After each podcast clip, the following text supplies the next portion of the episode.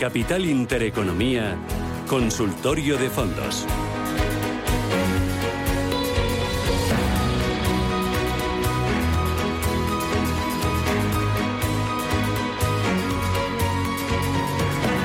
Vamos con el consultorio de fondos de inversión. Saben que nos pueden mandar sus mensajes de texto o de voz al 609 22 47 16.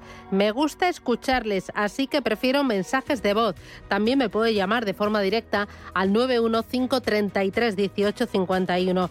Enseguida abro el consultorio, pero antes saludo a Álvaro Mañón Irujo. Álvaro, ¿qué tal? Buenos días.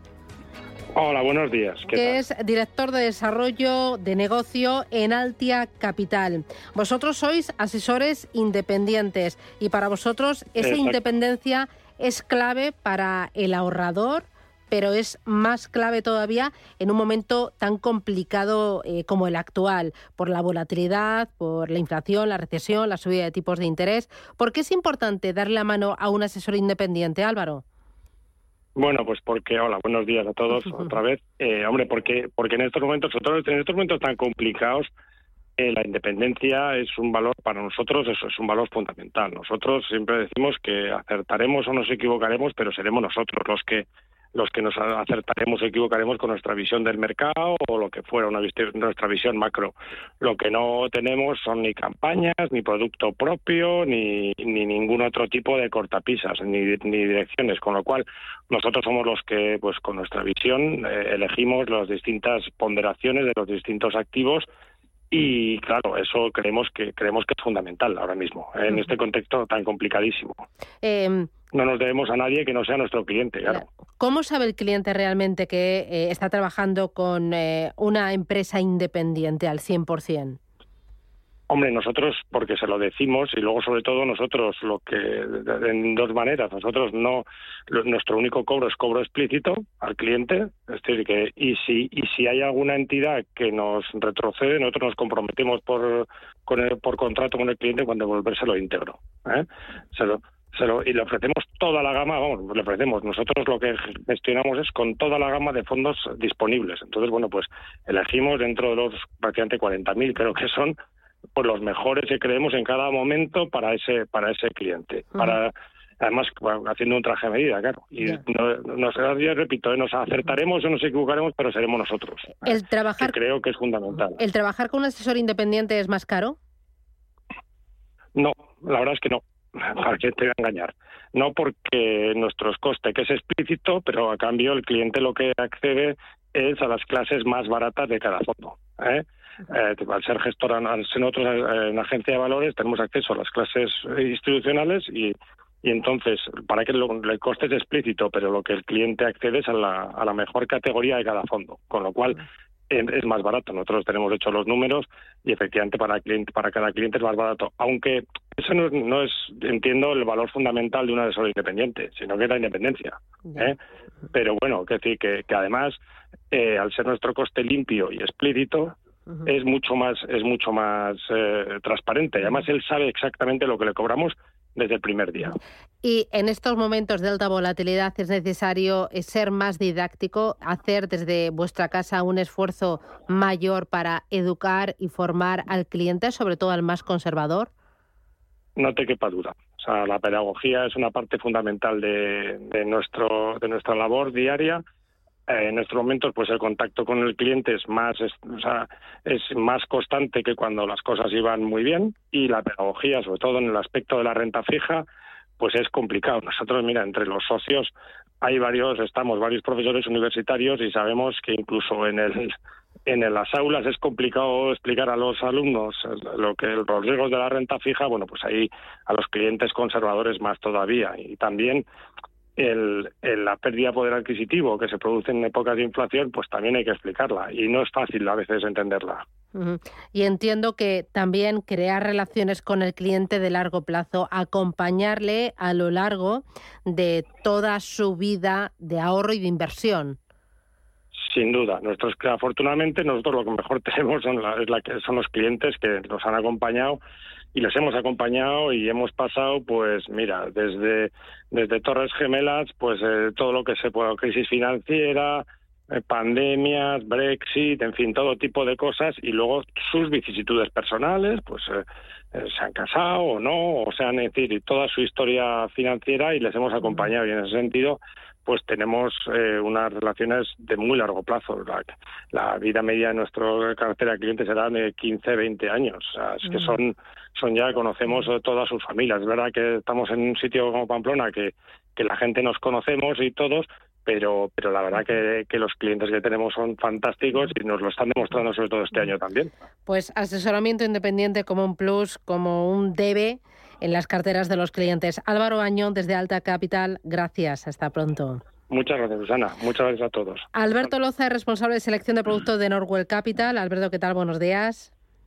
Hola Susana, muy buenos días. Claro, y crear carteras sólidas, resistentes, que sean capaces de capear el temporal. Oye, ¿ahora tenéis más liquidez que en otros momentos por la escasa visibilidad que hay en los mercados, Alberto?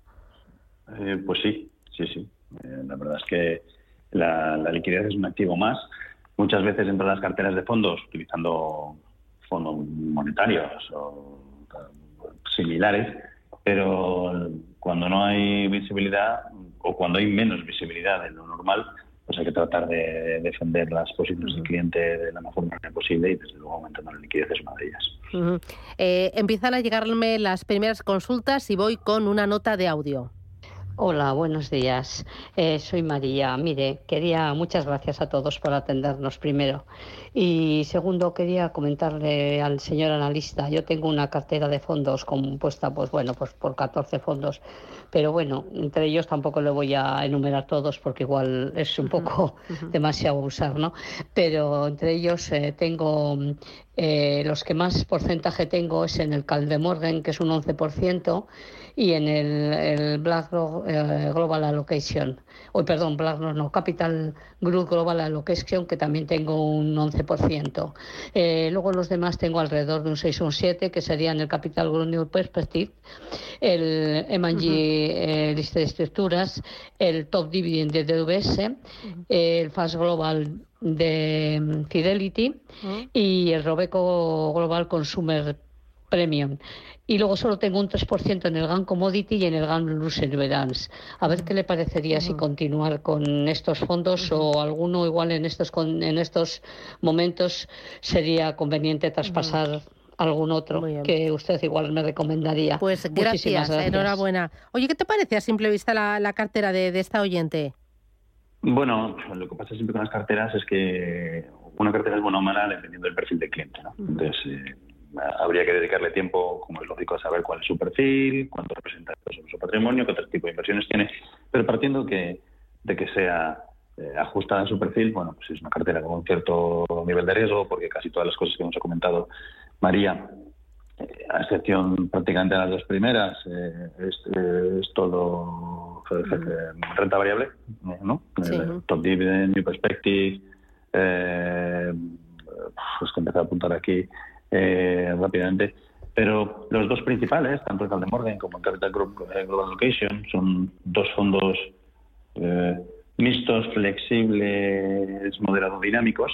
depende cómo se muevan en el entorno, que la verdad es que está bastante bien para el que los mantiene a largo plazo. ¿no? históricamente han, sido capaces de adaptarse a las nuevas circunstancias del mercado y este año, pues cualquiera de los dos lo ha hecho mejor que una cartera que hubiera tenido un, riesgo similar. ¿no? Entonces, por la parte de esos dos bien, mi perspectiva desde luego un gran fondo, Top Dividend también, un buen año para él por, por la parte, porque ha sido buen año para, para dividendo. Y luego ha hablado del GAM Commodity y si no me equivoco, porque ya no me da tiempo de apuntarlo bien, no sé si el otro era el GAM Luxury, eh, Brands. así que son fondos muy específicos que quizás, eh, sobre todo el commodities, igual ya ha tenido su momento y tendría sentido o, aprovechar para replegar un poco velas y, tener algo más de liquidez, como mencionado antes, o buscar un, fondo más, global. Mm, muy bien.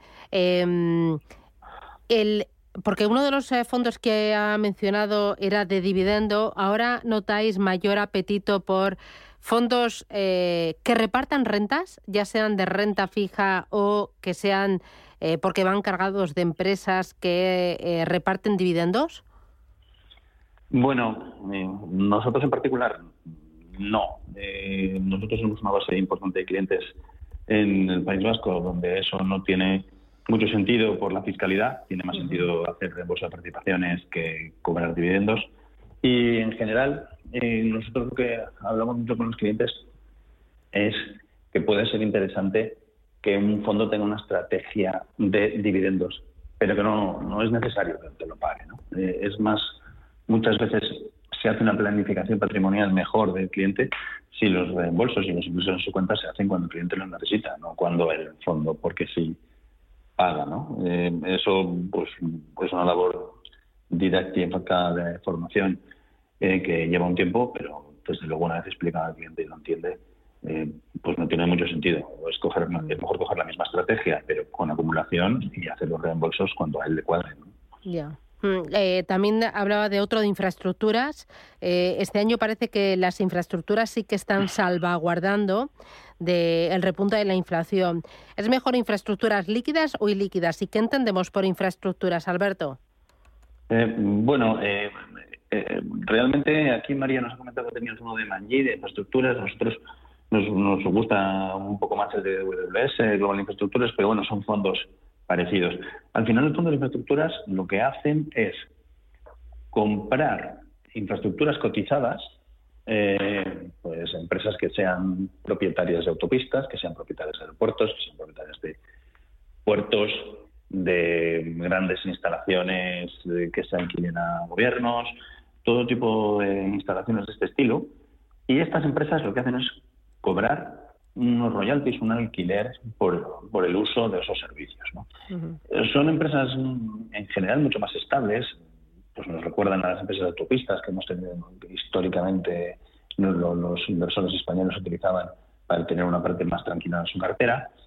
Y este año, pues normalmente siempre funcionan más tranquilas que, la, que otras partes de la renta variable y este año pues están siendo un buen ejemplo porque están salvando mejor los muebles o incluso en algunas carteras son las únicas que, nos están dando resultados positivos. Has hablado de líquidos y líquidos. Bueno, pues hay forma de hacer esto líquido, que es comprando estas estructuras eh, cotizadas, y luego también hay oferta de productos ilíquidos que compran inversiones de este estilo, pero que no cotizan y que lo que nos dicen eh, lo, lo, que nos propone es comprar este tipo de empresas, mantenerlas en cartera y al de 5, 8, 10 años volverlas a vender y devolverle el dinero a los accionistas. Pues, eh, ¿cuál recomendar? Pues depende del patrimonio de cada uno, cuál es el importe, pero en general esta es una categoría en la que no hay tanta diferencia entre el líquido y el ilíquido, con lo cual cualquiera que pueda acceder a productos líquidos como este de Manji o el de DWS estará perfectamente invertido. Vale, mira, me preguntan por el fondo DWS Invest Eurobonds. Eh, bueno, el Eurobonds del EuroBS, eh, como otros muchos, lo que le ha pasado este año eh, es que eh, el, comportamiento que estaba repasando yo ahora mismo aquí, de cómo se han comportado todos los fondos de renta fija, pues ha sido especialmente difícil de digerir, ¿no? Eh, este Eurobonds, que tiene una duración no especialmente larga, pues en el fondo hasta no lo ha hecho mal. Pero claro, decirle que no ha hecho mal el fondo cuando lleva unos resultados negativos significativos, pero eh, bueno, en algún momento, pero creemos que todavía no eh, llegará oportunidad de, entrar en, en renta fija europea porque los tipos ya van subiendo de manera importante, pero de momento todavía nos mantendríamos un poco alejados de esta clase de activos. Eh, cuando uno invierte en Estados Unidos, ¿con o sin divisa cubierta, debido a esa apreciación del dólar? Bueno, pues una respuesta rápida. En renta fija, divisa cubierta y en renta variable, si lo va a mantener durante mucho tiempo, pero es consciente que lo va a mantener durante mucho tiempo, pues ya lo puede dejar descubierto, eh, porque la divisa a largo plazo es más difícil saber lo que va a hacer y quizás nos estamos gastando el dinero en cubrirla durante muchos años para que al final tampoco eh, nos ofrezca nada especial. Pero renta fija, cubrir y renta variable, si es a largo plazo, a, la elección del inversor. Vale. Eh, mira, otro de los oyentes dice, ¿me podría dar el nombre de dos fondos de renta variable global con más exposición a Estados Unidos? ¿Eso te parecería adecuado para tenerlo en la parte central de una cartera? ¿Un fondo de renta variable global con cierto sesgo a Estados Unidos? Eh, sí, bueno, nos parecería muy interesante porque, a ver, en principio cuando tenemos una renta global estamos ya eh, intentando llevarnos qué es lo que pasa en el mundo en general y el sesgo Estados Unidos en estos momentos, bueno, siempre suele ser acertado, pero en estos momentos igual está un poquito más, ¿no? Em, con una situación tan confusa como la actual, se nos hace difícil pensar que vaya a ir bien eh, Europa si Estados Unidos va mal, que vaya a ir bien Japón si Estados Unidos va mal, o que vaya a ir bien Asia si Estados Unidos va mal. Entonces, pero por otro lado, sí nos parecería posible que Estados Unidos fuera bien sin que los otros fueran demasiado bien. Con lo cual, sobreponderar o tener en cuenta eh, empresas norteamericanas en las carteras nos parece interesante. Yo aquí le mencionaría dos con diferentes perfiles. Uno, el fondo de, de Bailey Gifford, el eh, Long Term Global Growth, un fondo más agresivo. Y luego de Montobel, el Global Equity. Eh, este fondo más tranquilo, pero cualquiera de los dos podría ser una, buena opción. Vale, eh, mira, eh, Amelia García dice, ¿me puede dar el experto su opinión sobre el JP Morgan Global Natural Resources?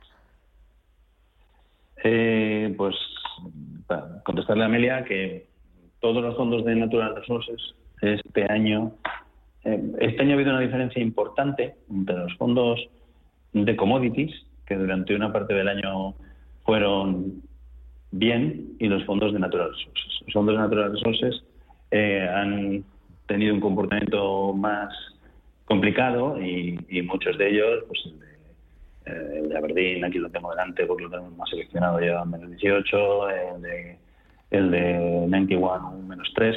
Realmente los fondos de Natural Resources eh, no ha sido su mejor año y parecido al tema de commodities, de commodities sí que porque este en dólares, que ya tiene, lleva un 4,86, lógicamente una vez pasado a, euros llevará como menos 5, pues mm, el entorno no es fácil para los próximos trimestres.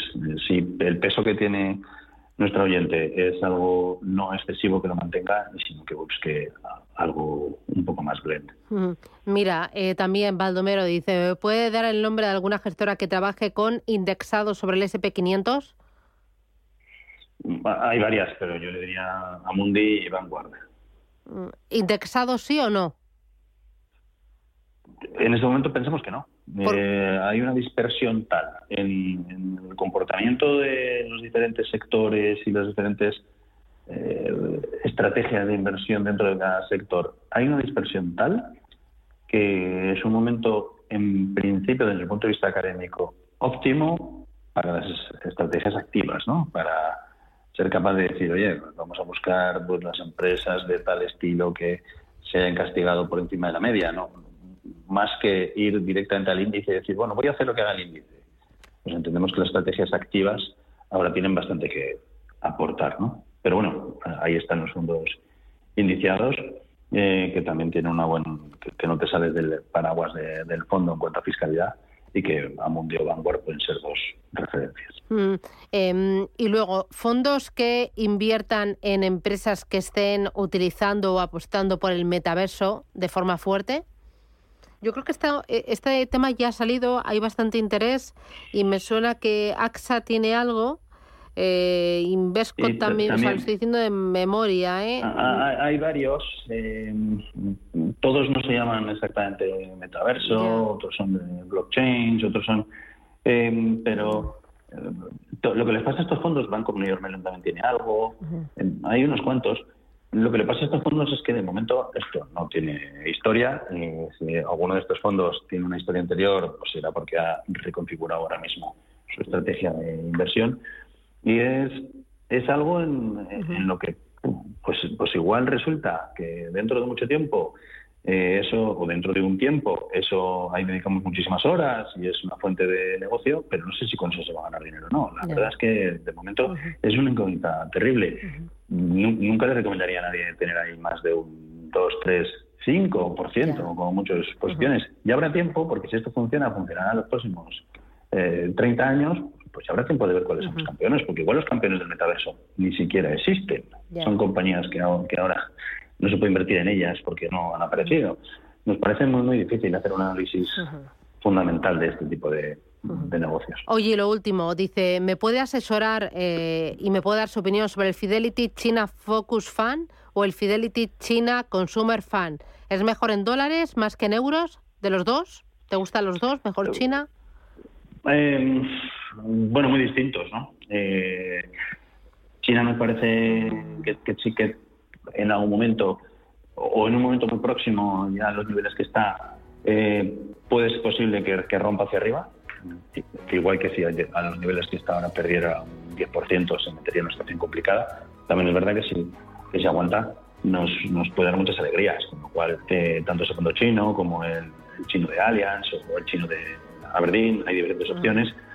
Y en, y en dólar o no dólar la verdad es que da un poco igual porque teniendo en cuenta que realmente donde tenemos las inversiones, estamos en China, estamos en, en renminbis, pues, pues el tema de si cubrir el renminbi o no ya es muy complicado. Y que nos vamos. Simplemente que nos pues, vamos. Eh, la semana que viene más. Alberto Loza, desde Norwell Capital. Un placer charlar contigo. Gracias por la formación y por eh, explicarnos un poquito más qué alternativas y qué opciones eh, tenemos dentro de las gestoras y de las estrategias. Cuídate. Hasta la semana que viene. Adiós. Venga, hasta pronto. Chao, chao.